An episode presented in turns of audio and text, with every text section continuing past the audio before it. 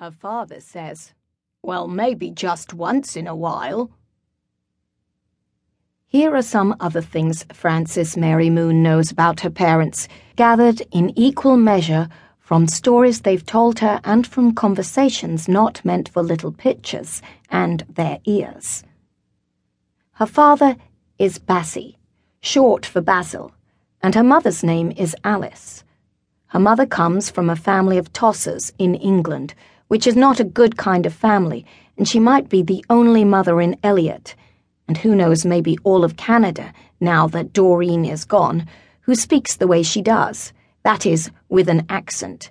She used to work in a cheese and curio shop in London, but it was bombed to smithereens one night during the war, which meant she didn't have a job anymore. The nice people who owned the shop gave her a gift of expensive cheese and an antique mahogany tea caddy, so it wasn't all for naught. She met Frances's father, who also has an accent, but people say he's easier to understand, in London. He couldn't be a soldier because of his poor eyesight, but he served the war effort by working in a government office. After they were married, they made a plan to move to Canada so that any children they had would not be in danger of turning out like Alice's family. This fully admitted to by her and also because Bassie had grown up reading Hopalong Cassidy books and secretly longed for a frontier life, not admitted to by him. In 1955, a year Frances does not remember because she hadn't yet been born, they bought a farm in Western Canada with some money they got when Bassie's father died. And they crossed the ocean on a boat with their two steamer trunks two suitcases, and some taped up cardboard boxes. Once they got to Montreal, Bassie bought them each cowboy hat for the train trip west, assuming that everyone beyond the Ontario border wore a Stetson. This also not admitted to by him, but reported to Doreen anyway. There's a picture taken by a colored train conductor. What does colored mean? of the two of them standing on a platform with their belongings, wearing their new hats. Alice told Doreen that she took hers off as soon as the picture was snapped because she was already certain there would be no cowboys or hitching posts on the high street in Elliot. She had done her reading.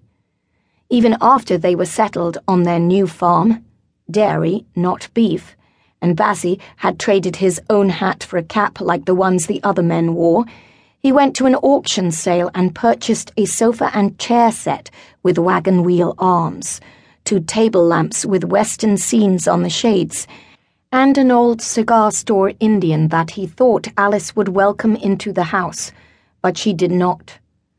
The sofa set and lamps stayed, but the wooden Indian ended up outside by the barn door. He got named Poor Old Elijah after Hank Williams' famous song on the radio. While Frances waits to see which of her parents will come home first, she studies Elijah across the yard and wonders if he can feel the cold. She wonders if Hank Williams can feel the cold now that he's dead. He fell asleep in the back of a car and didn't wake up. What? Can that happen?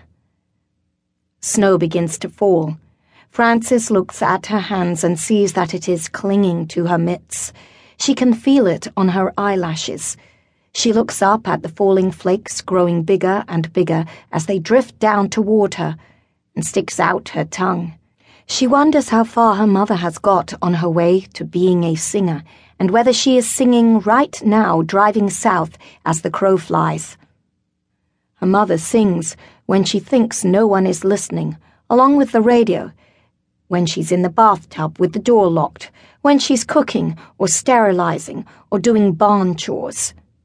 Skeeter Davis is her favorite singer, and in fact, Frances is named after her Mary Frances Skeeter Davis. Frances Mary Moon. Her father hadn't liked the Skeeter part. Frances believes her mother would be a famous singer like Skeeter Davis or maybe Kitty Wells, who both live in Nashville, which is where you go if you want to be on the radio. Where's Nashville? Frances once asked.